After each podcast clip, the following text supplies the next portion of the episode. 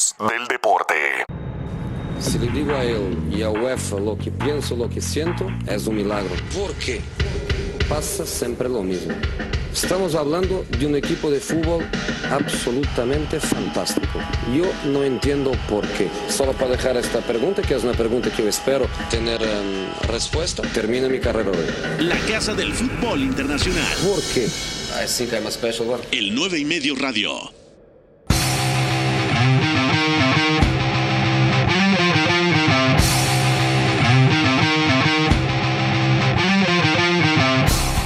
Pasa? ¿Cómo están? 4 de la tarde, casi con un minuto. Bienvenidos, bienvenidos al 9 y medio radio. Es viernes. El jefe de información acaba de llegar corriendo como. ¿Siempre? Como, como avalancha, como tormenta de nieve a la cabina aquí en Televisa Radio. Saludo al señor Fo en la producción, en los controles y en todo lo que puede hacer ahora que tiene 8 brazos. ¿Qué tenemos? Tenemos la ruta del fin de semana. Como cada viernes les tenemos los partidos más atractivos de este fin de en la Premier. Mourinho y el Tottenham regresan a Stamford Bridge para enfrentar al Lampard y al Chelsea y para desbancarlos de puestos de Champions. Además, en la liga, el Getafe quiere mantenerse en la tercera plaza y recibe al Sevilla. Ojo que ese puede ser un partido tremendamente complicado. El Sevilla está quinto. Y en la Bundesliga, además de platicar la victoria hoy 3 a 2 del Bayern sobre el Paderborn, vamos a platicar de lo que le espera al Arbe Leipzig, que no quiere despegarse de la pelea por la ensaladera y visita al Schalke. Esto y más en el 9 y medio radio. Your job is to tell the truth, okay? Esto es So the next time it's finished. el 9 y medio radio. You don't get back in.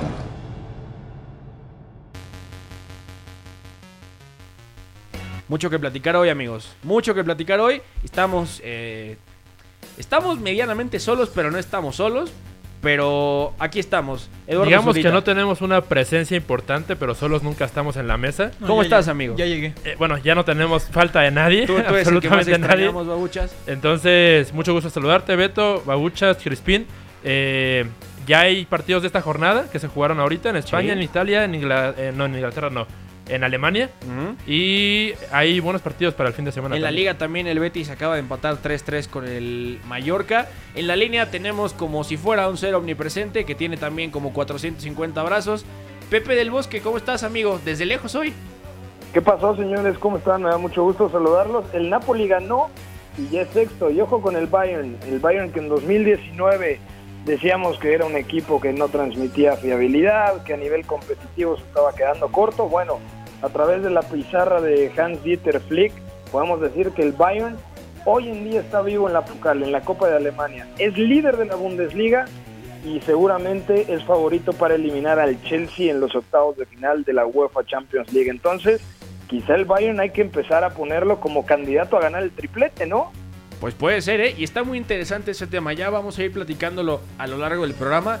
También nuestro tipster profesional y un amo de las gorras de béisbol, Adrián Crispín. ¿Cómo estás, amigo? Hola, ¿qué tal, Beto? Sí, aquí ya estamos listos para dar los datos del fin de semana, ver si hay alguna apuesta interesante.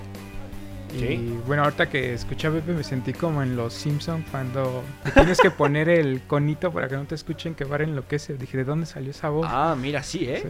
Sí, tienes razón. No, no lo Y había también pensado. te hasta estoy viendo, Crispin. Que no puede faltar, no puede faltar. Está en otro lado, pero te, te está viendo, Crispín. que- Siempre te está cuidando. Él se infiltró en las cámaras de seguridad de Televisa Radio, entonces tiene un primer plano de ti, así que cualquier cosa que hagas inapropiada en esta cabina, el jefe está viéndote. Juan Babuchas, ¿cómo estás, amigo? Hola, bien, contento aquí con un poco más de libertad. ¿Y qué onda, Pepe? Despedido, ¿eh? Guiño, guiño al jefe, al señor del bosque. Ya que estamos todos en esta mesa, preguntamos la encuesta del día también que la van a tener en arroba el 9 y medio en Twitter, 9 y medio en Instagram y en la para que nos sigan y nos platiquen qué partido es el más atractivo del fin de semana para ustedes. Tenemos cuatro opciones: Chelsea Tottenham, Real Sociedad Valencia, que también va a estar muy interesante, Schalke Leipzig, por supuesto, y Getafe Sevilla. ¿Con cuál te quedas tú, Crispin? Bueno, yo quisiera agregar otro que no pusieron justamente en la encuesta. Que O sea, el- Crispín quiere hacer lo que quiere porque no está Pepe. Cinco opciones en la, en la encuesta, no hay problema. Postdata, la encuesta me vale 3 kilos de pepino.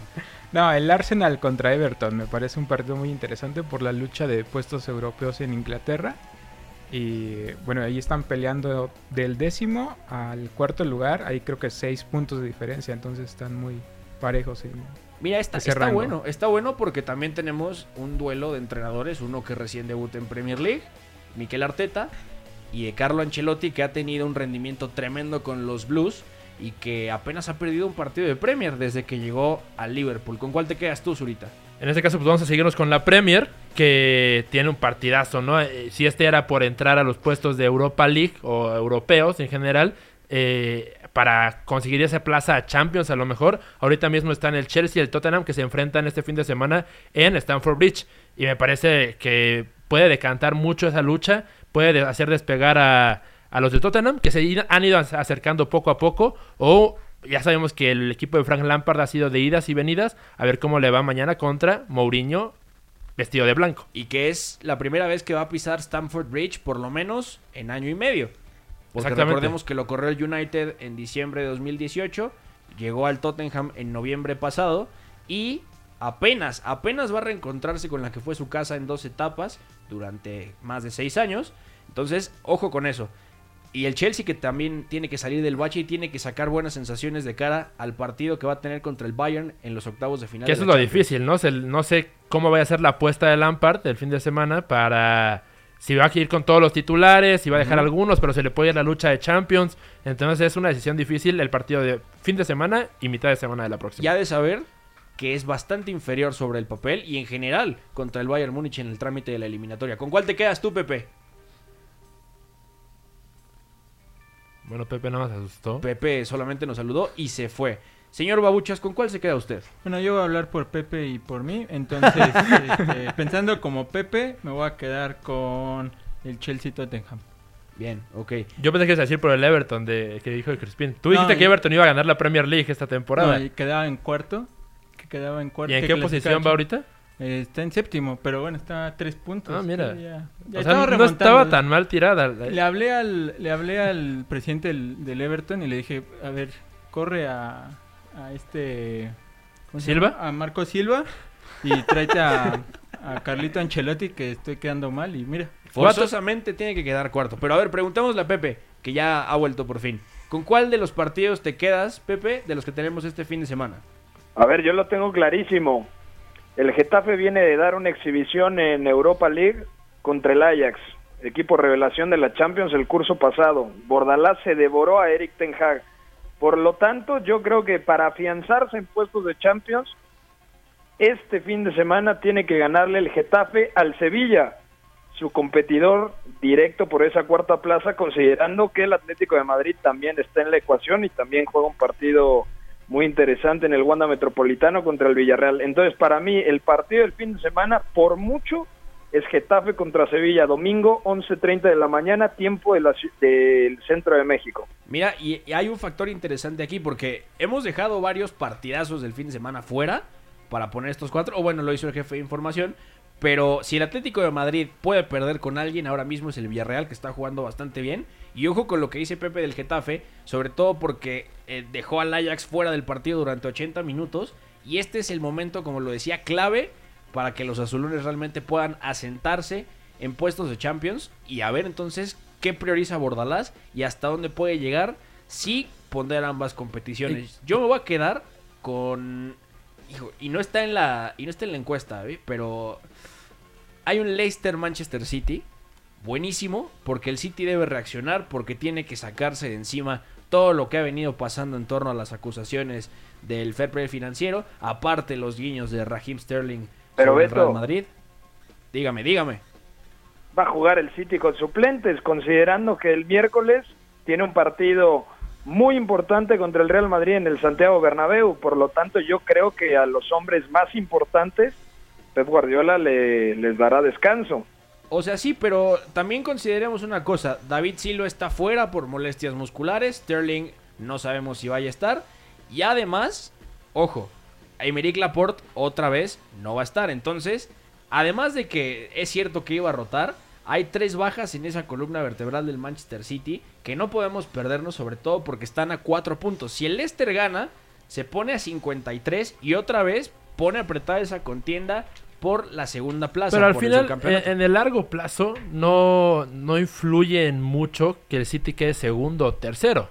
O cuarto. Eh, que no, no, no va, no va a sí. salir de los cuatro Pero para el Leicester sí. Sí, pero el City es el que estamos hablando que tiene su partido importante a Sí. mitad de semana de la próxima. Y como dice Pepe, me parece que tiene que priorizar por ese lado, ¿no? Sobre todo con las bajas que tú mencionas. Eh, yo también veo, espero un cuadro suplente. Por eso quizá me parece bueno quitarlo de la ecuación de la, de la encuesta. Gracias. Pero claro que es un, es un platillo a disfrutar durante el fin de semana. Venga, perfecto. Entonces, dejamos la encuesta, arroba el 9 y medio, para que nos platiquen con cuál van a quedarse.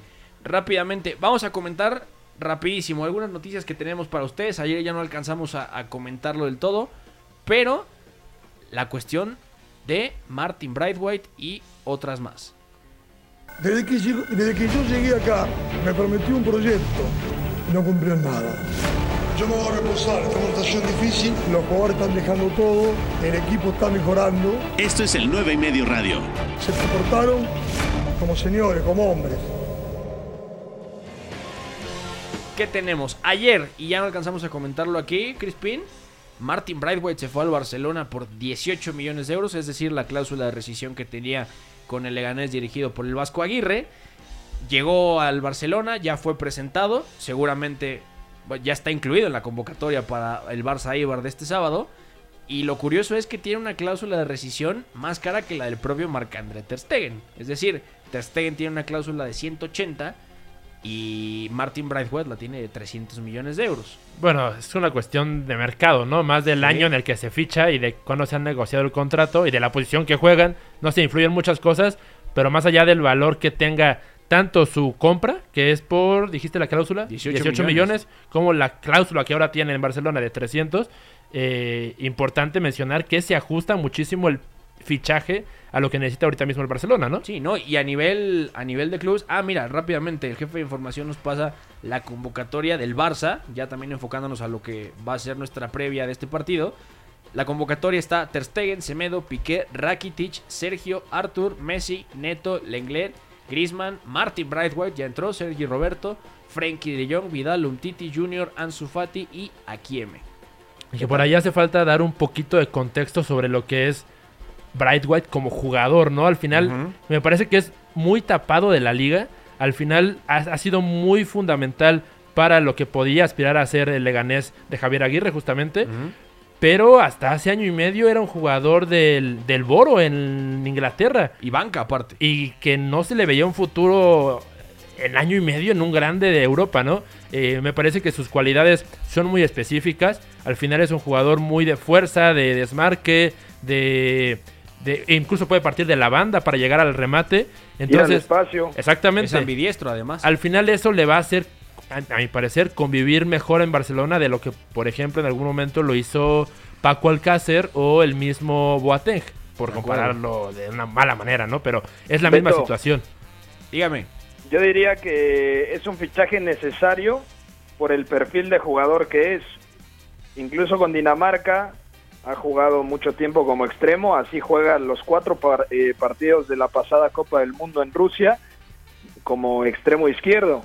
El centro delantero eh, lo ocupaba otro jugador. Por Andreas derecha Cornelius estaba era el que bajaba Cornelius, por la derecha estaba Yusuf Poulsen, como media punta Christian Eriksen, pero yo creo que es un fichaje interesante. No sé si es lo que necesita en cuestión de calidad, pero sí creo que es lo que necesita el Barcelona en cuanto a perfil, porque tiene muchos elementos que esperan el balón al pie.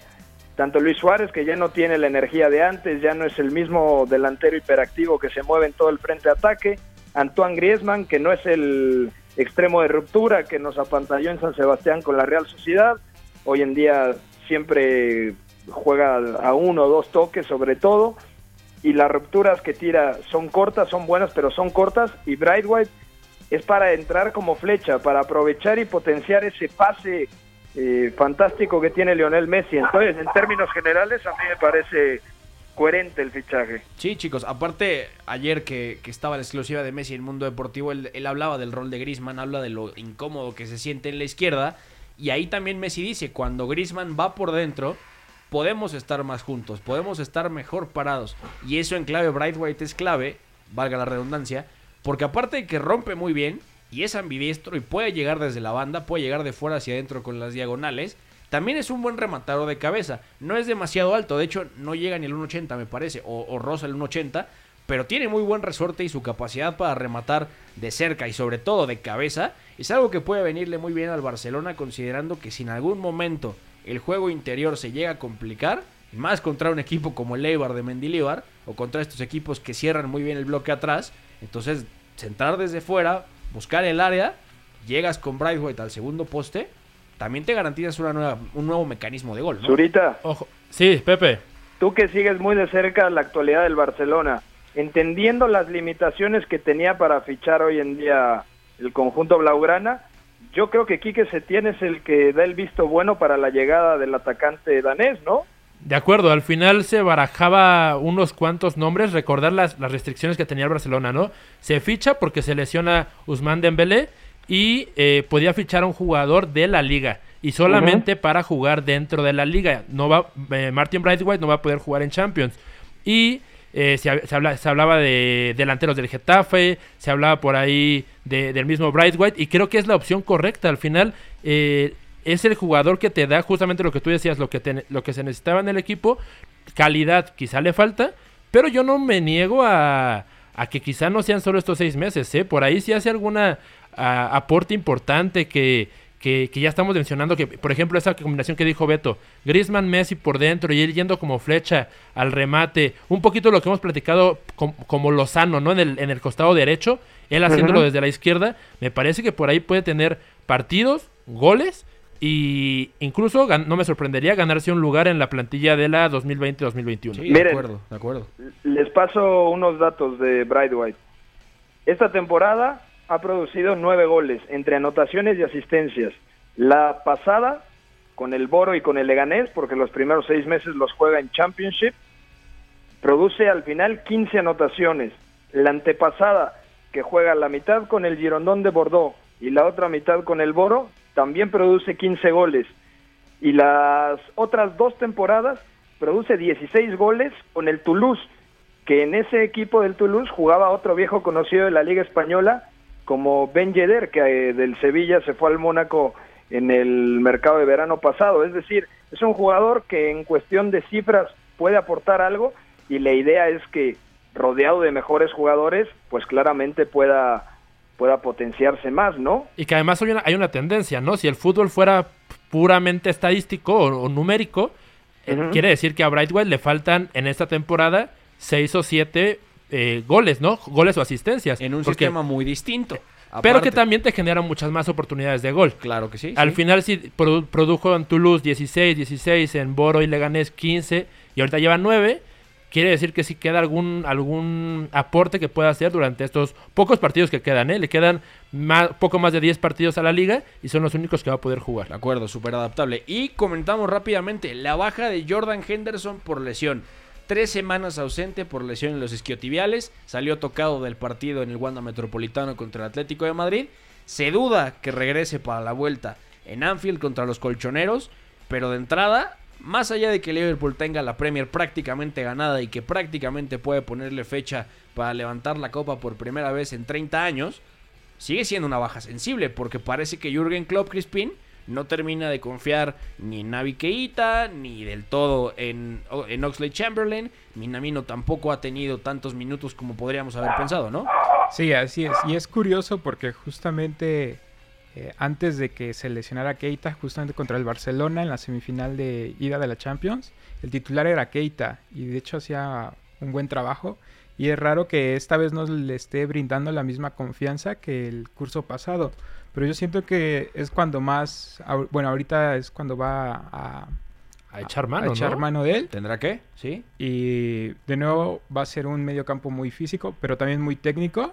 Y- Pero ojo, que, que no son nada similares a mi parecer, o muy poco similares, Henderson y Keita, que es el que estamos diciendo que podría entrar. Pero ante el Atlético yo creo que le vendría mejor Keita que Henderson por simplemente por el hecho de que eh, Keita se puede mover mejor eh, entre líneas, va a poder tra- va a tratar de jugar ahí este para disminuir el ataque. Bueno, Yo creo que Klopp preferiría ponerlo en, el, en el sector izquierdo, es decir, eh, que se le hubiera lesionado Vignaldum, ah, bueno. a Mm, de Claro. prescindir de John- Jordan Bueno, Henderson es que- ahora mismo. Sí, sí, de acuerdo. Es que su De Bruyne, lo habíamos dicho muchas veces, es Kevin De Bruyne en el lado de Liverpool y está haciendo tal cual esa función. Eh, como estructura, estructuralmente, creo que no hay nada que le afecte más a quizá Ale- Alexander Arnold, a Klopp, que quitar a Henderson de su once ahorita mismo. Zurita, Sí, el jugador más importante hoy en día de Liverpool, desde mi punto de vista, por encima de los laterales Robertson y, y Trent Alexander-Arnold, por encima de los tres eh, del tridente ofensivo, es Jordan Henderson jugando o como medio centro, donde lo hizo muy bien cubriendo la baja de Fabiño, o como interior derecho, jugando a una altura superior que, que donde juega el interior izquierdo. Creo que el, el elemento más indicado y más capacitado para jugar en lugar de Henderson tendría que ser Navi Keita, que le puede dar ese punto de lucidez en el último cuarto de cancha, pero conociendo lo que es Jürgen Klopp, que sobre todo los primeros minutos en una atmósfera como la de Anfield, apelará seguramente a la intensidad, a la energía de su equipo, al empuje de, de la grada, James Milner seguramente es el candidato número uno para ser titular ese día. Seguramente. De- de acuerdo, a yo nivel también- intensidad, a nivel presión, que es lo que te va a dar James Miller en esa zona, ¿no? Bueno, dejamos el tema de las noticias y pasamos ya a hablar de la liga. La Liga. El 9 y medio radio. Four players forward. One is Cucho Hernandez in possession. He finds Take Kubo. Bosso on the overlap. It's still Kubo. Can he shoot?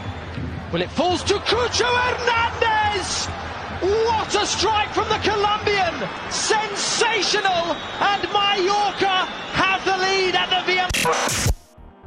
Estábamos escuchando el 1-0 que hizo Cucho Hernández al minuto 16. Al final, el Mallorca estuvo arriba en el marcador bastantes ocasiones en el partido. De hecho, se fueron al medio tiempo 2 a 2. Abrió la cuenta Cucho. Luego Sergio Canales de penal al 19. Otra vez eh, se fue arriba el Mallorca con Ante Budimir con pase de taque cubo, el 2-1 al 27. Se fue lesionado Fran Gámez al 31 y Fekir con otro penal al 35 lo nivelaba. Luego, luego, volviendo del medio tiempo, 48 al minuto 48, Joaquín, eterno Joaquín, a pase de Sergio Canales ponía el 3-2, pero la ventaja le duró pocos minutos al Betis porque Taque Cubo volvió a hacerse presente en el marcador. Esta vez anotó, se invirtió la combinación y ante Budimir fue quien lo asistió. Al final termina 3 a 3 el partido. Y ojo, porque el Betis, a pesar de lo que ha mejorado, volvió a tropezar. Tropezó en un campo bastante difícil, con un equipo que presiona bien, que tiene muy buena dinámica. Y al final volvió a trabarse en la clasificación y se quedó decimosegundo. Partido divertido por el 3-3. Un- Me parece un duelo entre Nabil Fekir, que lleva un 2020, me parece, a muy buen nivel. Que incluso Sí. lo podría poner yo casi casi en la lista de la Eurocopa para verano. Y Taque Cubo del otro lado, que en este partido asiste y anota, ¿no? Al final sabíamos desde el principio de temporada que iba a ser una pieza clave. Le costó arrancar, pero ahorita mismo ya en el Mallorca, que ojo, marca eh, digo, va en este momento en la clasificación en el lugar 17, está peleando por los puestos del descenso, eh, rescata un punto que va a ser importantísimo porque está ahí justamente o solamente uno por arriba del Celta y tres por arriba del Leganés y del Español. Oye, Pepe, y guardado Dígame. hoy, además, bueno, da un, un partido aceptable, pero se equivoca en el 3-3, ¿eh? De hecho, su pérdida es la que genera el empate. Sí, lo tenía ahí de fondo porque estaba viendo al Bayern. De hecho, los últimos minutos los pude ver bien porque el partido terminó antes de arrancar el programa. Y para mí es una de las grandes decepciones de la temporada en España, el Betis, por los recursos con los que cuenta Rubi, por lo que había demostrado la temporada pasada en el Español de Barcelona. Me parece un muy buen entrenador, pero que a veces cuando los estrategas tienen tantas opciones, creo que se terminan confundiendo se que, o se quedan a medio camino de muchas cosas, ¿sabes? Hoy Sí, en día el. Betis suma tres puntos de los últimos 15 posibles. Sí, de acuerdo. Y además, parecía que el Betis, cuando empezó esta mejoría y, y era una irrupción meteórica dentro de la mitad de la tabla, no esperábamos que volviera a caerse. Nabil Fekir, como decía Zurita, está tirando del carro. De hecho, me parece importante que en él encuentre el punto de equilibrio y luego esa manera de acelerar el ataque Ruby. Pero, pero concuerdo, la verdad es que ahora con las opciones que tiene, incluso con Aleñá, que casi no ha tocado el interior como lo hubiéramos esperado en el Bellito Villamarín, suele jugar en banda y al final el Betis termina perdiéndose en Mallorca y se queda a la mitad de la tabla. Se queda, de hecho, aquí lo tenemos. Se queda con 30, y, con 30 puntos. Se queda abajo de los Asuna, se queda abajo del Athletic. Y parece casi imposible que de aquí al final de la temporada tenga posibilidades de meterse a pelear por Europa. Beto, Dígame. que el Betis no alcance puestos europeos sería un fracaso por la inversión que hicieron. Llevarte a Nabil Fekir, un futbolista Champions, nivel Champions, y que la próxima temporada no esté en la Copa de Europa, a mí me parece un desperdicio.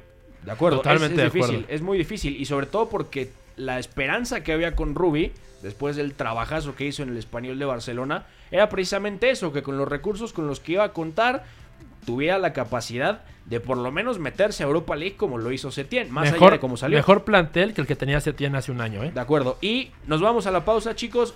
Zurita, Babuchas, Crispín, Beto, Pepe. Al volver de la pausa, con más de la liga. Venimos. con ustedes que están esperándome frescos para cualquier error que uno pueda cometer. Para los valientes fui, fui un cagón. Para los inteligentes llegué a los penales. El 9 y medio radio. No es que no te entiendas, que hablas muy raro. Si tú ya sabes más que yo, perfecto, tira, vamos a ver. Habla de lo que quieras, yo contesto de lo que me apetece. El análisis es bastante superficial, bastante gratuito. ¿El apellido? ¿Cómo es el apellido? El 9 y medio radio. Correcto. Siguiente pregunta. Ya estamos de regreso, amigos. 4.30 de la tarde para seguir platicando de todo lo que viene este fin de semana. Está Pepe, Zurita, Babuchas, Crispín, Beto, Guerrita en los controles. No lo habíamos saludado, maestro. ¿Cómo está usted? ¿Todo bien? Se ve muy fresco el día de hoy, elegante. Bueno, le leo los labios, pero no lo entiendo nada. Y Fo también en la producción. Bueno, se viene el Barcelona Eibar.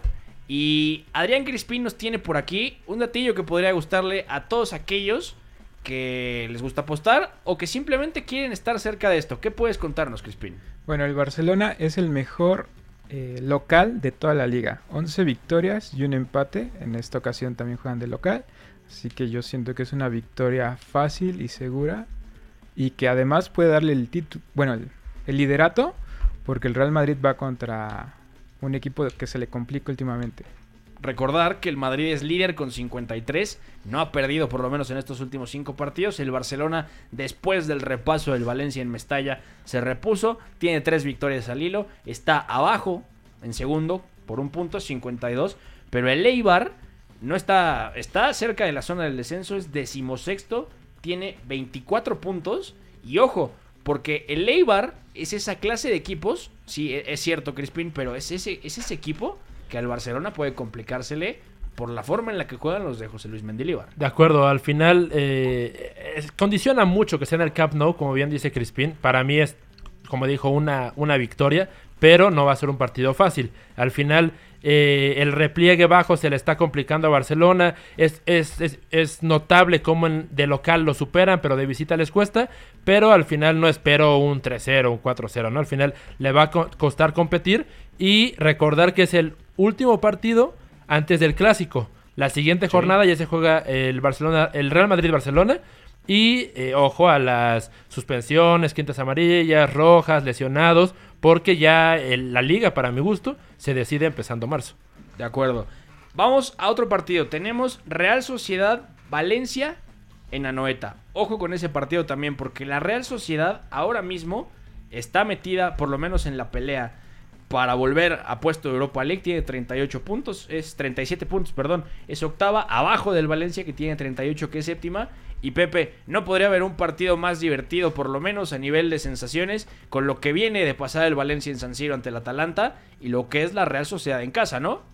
No, completamente de acuerdo. Además, el tema con la Real Sociedad es que es similar a lo que hablábamos con el Getafe en su partido contra el Sevilla. Si la Real Sociedad realmente quiere aspirar a entrar a ese top 4 que le permita jugar la próxima temporada UEFA Champions League, tiene que ganar partidos como, como el de este fin de semana. El Valencia es cierto que viene de una pobre exhibición en San Siro contra el Atalanta, está prácticamente eliminada eh, de octavos en Champions, por lo tanto el Valencia también tiene la obligación de, de preocuparse para poder competir por ese cuarto puesto. Quizá es la temporada en donde se cierre más en las últimas jornadas, porque únicamente hablamos que el Getafe tiene 42 en la tercera posición y tiene 5 puntos de ventaja con el octavo. Entonces, entre Real Sociedad, Valencia, Villarreal, Sevilla, Atlético de Madrid y el propio Getafe, hay una pelea durísima. Creo yo que el hecho de que no tenga una distracción la Real Sociedad le hace ser favorita para ganar este partido. De acuerdo. Y Crispín, ¿a qué tenemos que ponerle atención al partido importantísimo en San Sebastián de este sábado a las once y media de la mañana? Bueno, a mí yo puse que el duelo de los dos magos que tiene la liga, que uno es Dani Parejo y el otro es Martín Odegar. Sí. Que, bueno, a nosotros nos gusta mucho este, este dato, que Parejo promedia 2.3 pases clave por juego y Odegar eh, promedia 2.5 pases clave por juego. La importancia de ambos, ¿no? Sobre todo entendiendo las bajas que ahora tiene el Valencia, que no está Rodrigo, que Dani Parejo es el que está sosteniendo el centro del campo junto con eh, Geoffrey Condogbia, si se puede decir así porque no está Francisco Quelán, y considerando lo trastocada que está la zona No está baja de Valencia. Paulista, ¿Cómo? no está Paulista. No está Gabriel Paulista, no, no está está Ezequiel Garay. Garay, exactamente. El Valencia es un hospital y la Real Sociedad que viene con Alexander Isaac tocado por una varita que está jugando como absoluto dios el sueco, Martin Odegaard que no para de producir desde ese interior derecho y con todos los matices que le pone Imanol Alguacil a este constante cambio en la salida de la Real Sociedad que tanto nos gusta. Quería decir No ha, sido, no ha sido la Real Sociedad que nos sorprendió en los primeros partidos de la temporada, pero me parece un equipo ahora mismo mucho más fiable Sí. que lo que es el Valencia, ¿no? Sobre todo defensivamente, porque a mí a mitad de semana no me parece que sea un mal partido en general del Valencia como para recibir un 4-1, pero defensivamente es que son una coladera al final y contra tú ves un nivel de Isaac, de Odegaard, de, de las balas como son Portu o Yarzábal, me parece que como local mañana a las once y media de la mañana la Real Sociedad tiene que sacar el resultado. De acuerdo. Beto. Dígame. Es que se vio muy claro lo que dice Zurita en San Siro contra el Atalanta. El Valencia puede generar seis, siete ocasiones de gol y marcar dos o tres goles, pero el tema es atrás. Sin Florenzi, que tiene varicela, sin Garay, sin Paulista, tampoco sigue eh, Coquelin, está expulsado, Maxi Gómez. Gaya Rodrigo jugó muy mal defendiendo lesionado. el segundo palo. Y mira que Gaya nos gusta mucho, Y ¿eh? creo que Gallá también está se, le- se lesionó. Ah, cierto. cierto Salió tocado tocado. aparte de San. Siro, sí. Sí, Y difícil ojo, partido. Porto está expulsado, también una baja sensible, pero que seguramente será cubierta por eh, Januzaj. Que El no mismo perfil. ¿no? Bueno, No es lo mismo porque Porto a nivel ruptura te da mucho más que hay. Sí, pe- digo, pero no es que ya no lo pueda hacer, ¿no? Ah, no, claro. De Exacto. acuerdo. A mí me parece que el plan sigue y se sustituye bien la, la baja de Puerto. De acuerdo. Y ahora pasamos al domingo, porque aquí se detienen los ojos en la jornada de la liga. El Getafe contra el Sevilla.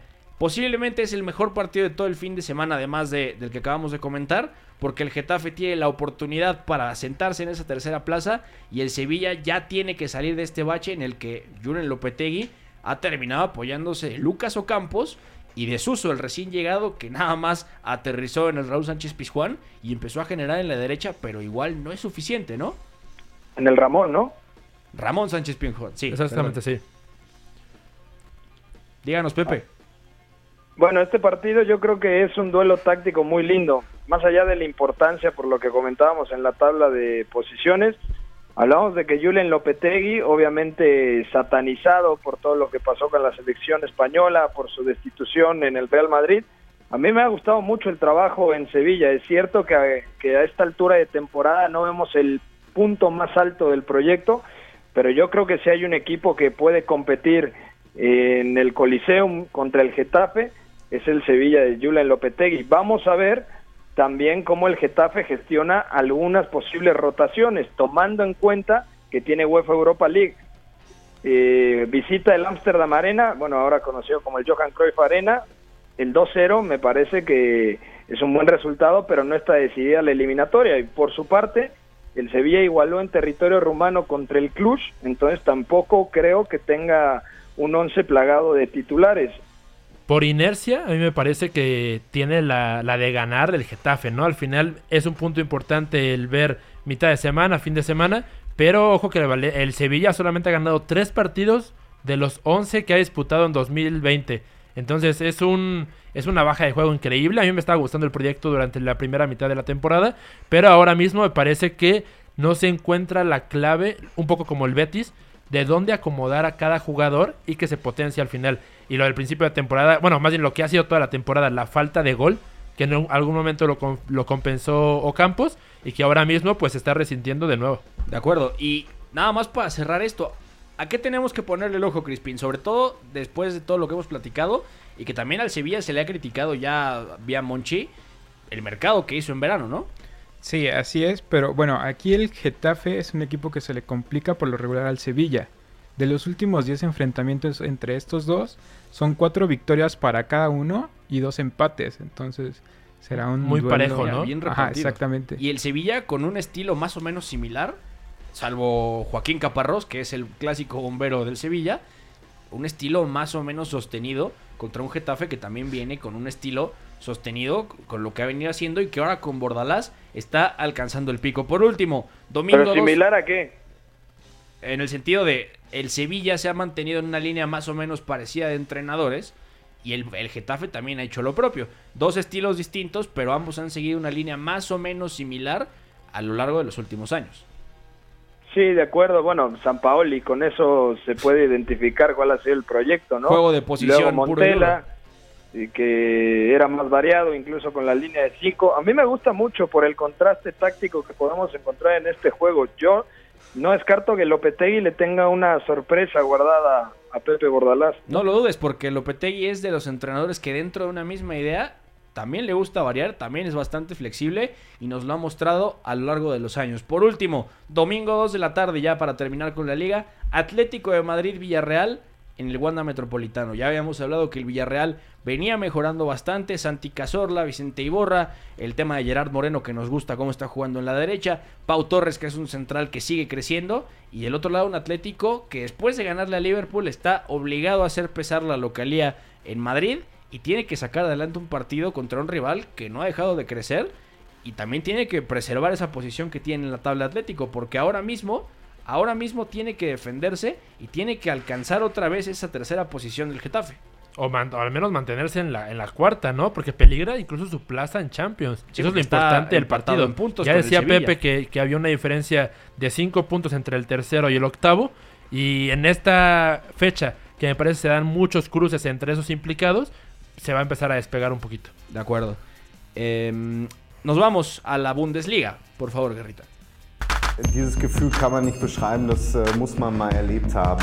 Bundesliga. Not here in Gelsenkirchen is. Gelsenkirchen is dead. El 9 y medio radio. Risk here, big opportunity for Paderborn, surely and in. Dennis Sabani scores at the Allianz Arena. Manuel Neuer caught out.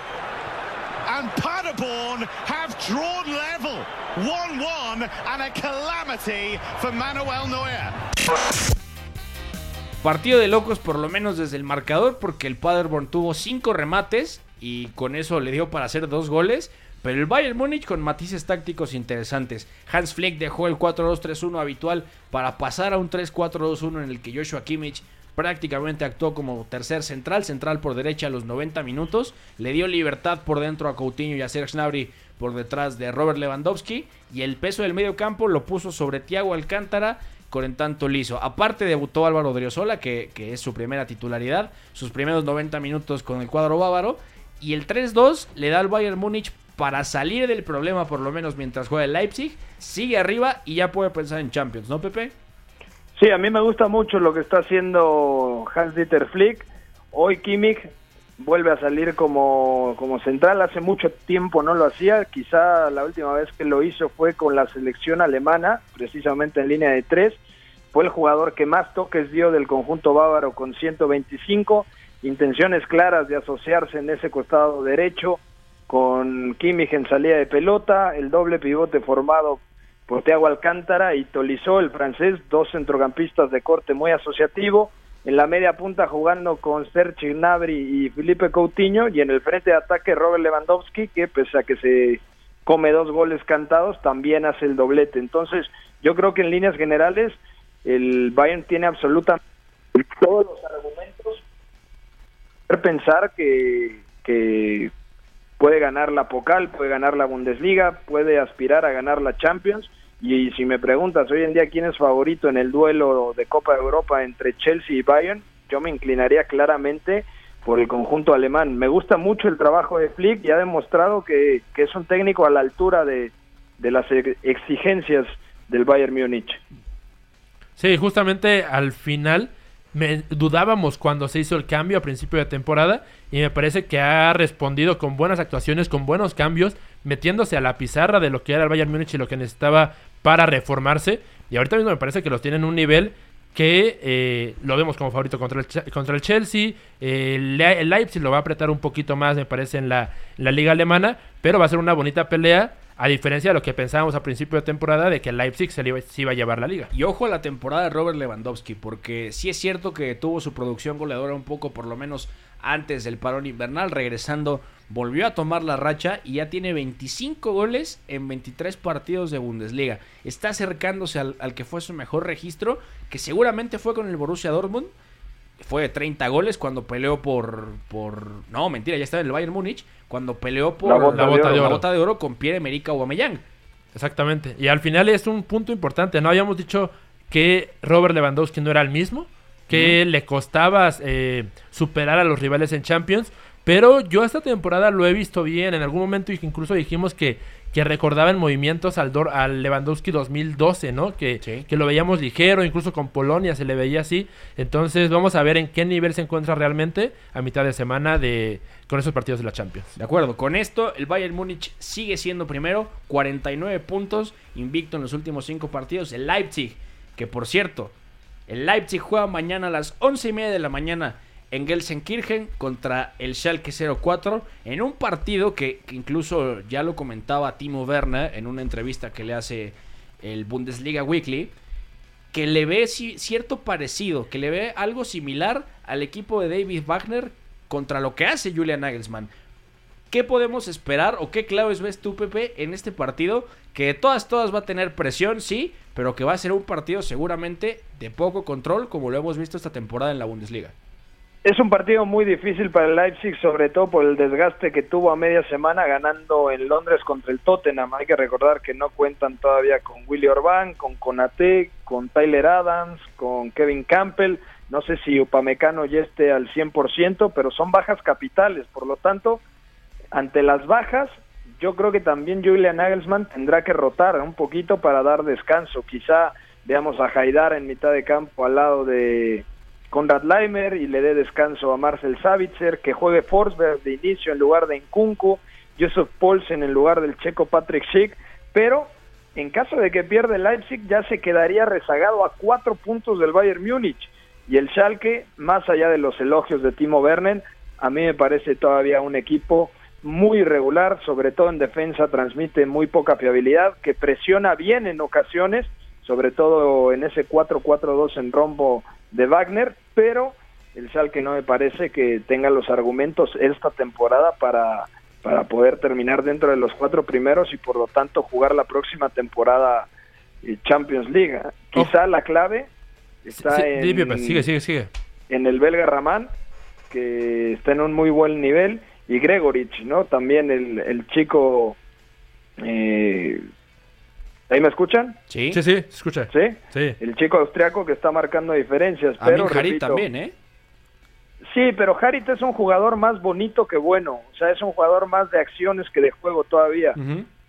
Ojo ahí al tema en el Leipzig, que no es... El tema de los equipos de Champions que juegan entre semana no es igual que el de la Europa League, porque de la Euro- el Europa League tiene partido luego, luego. Es decir, empieza desde tre- 32 avos para definir la fase final y se aprieta el calendario.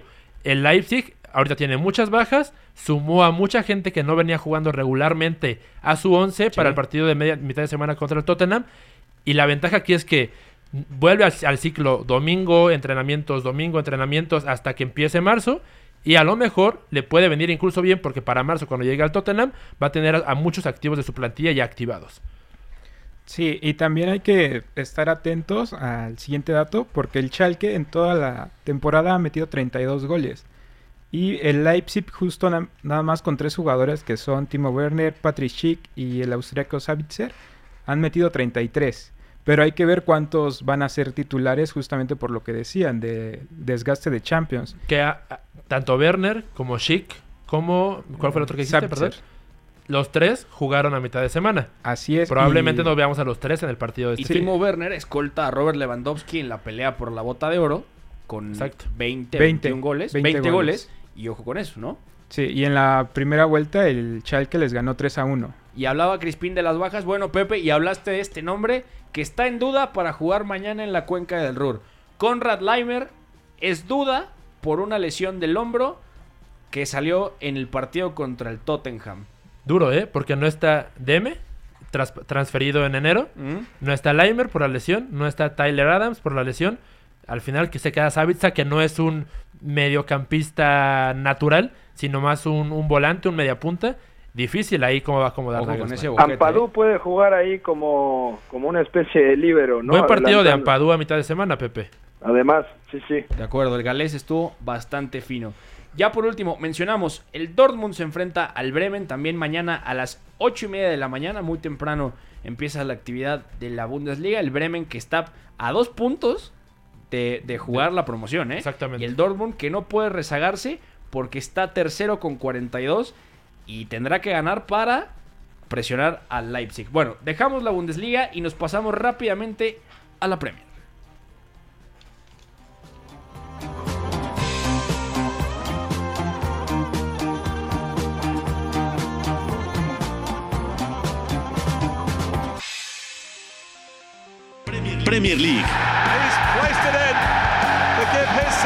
Special start.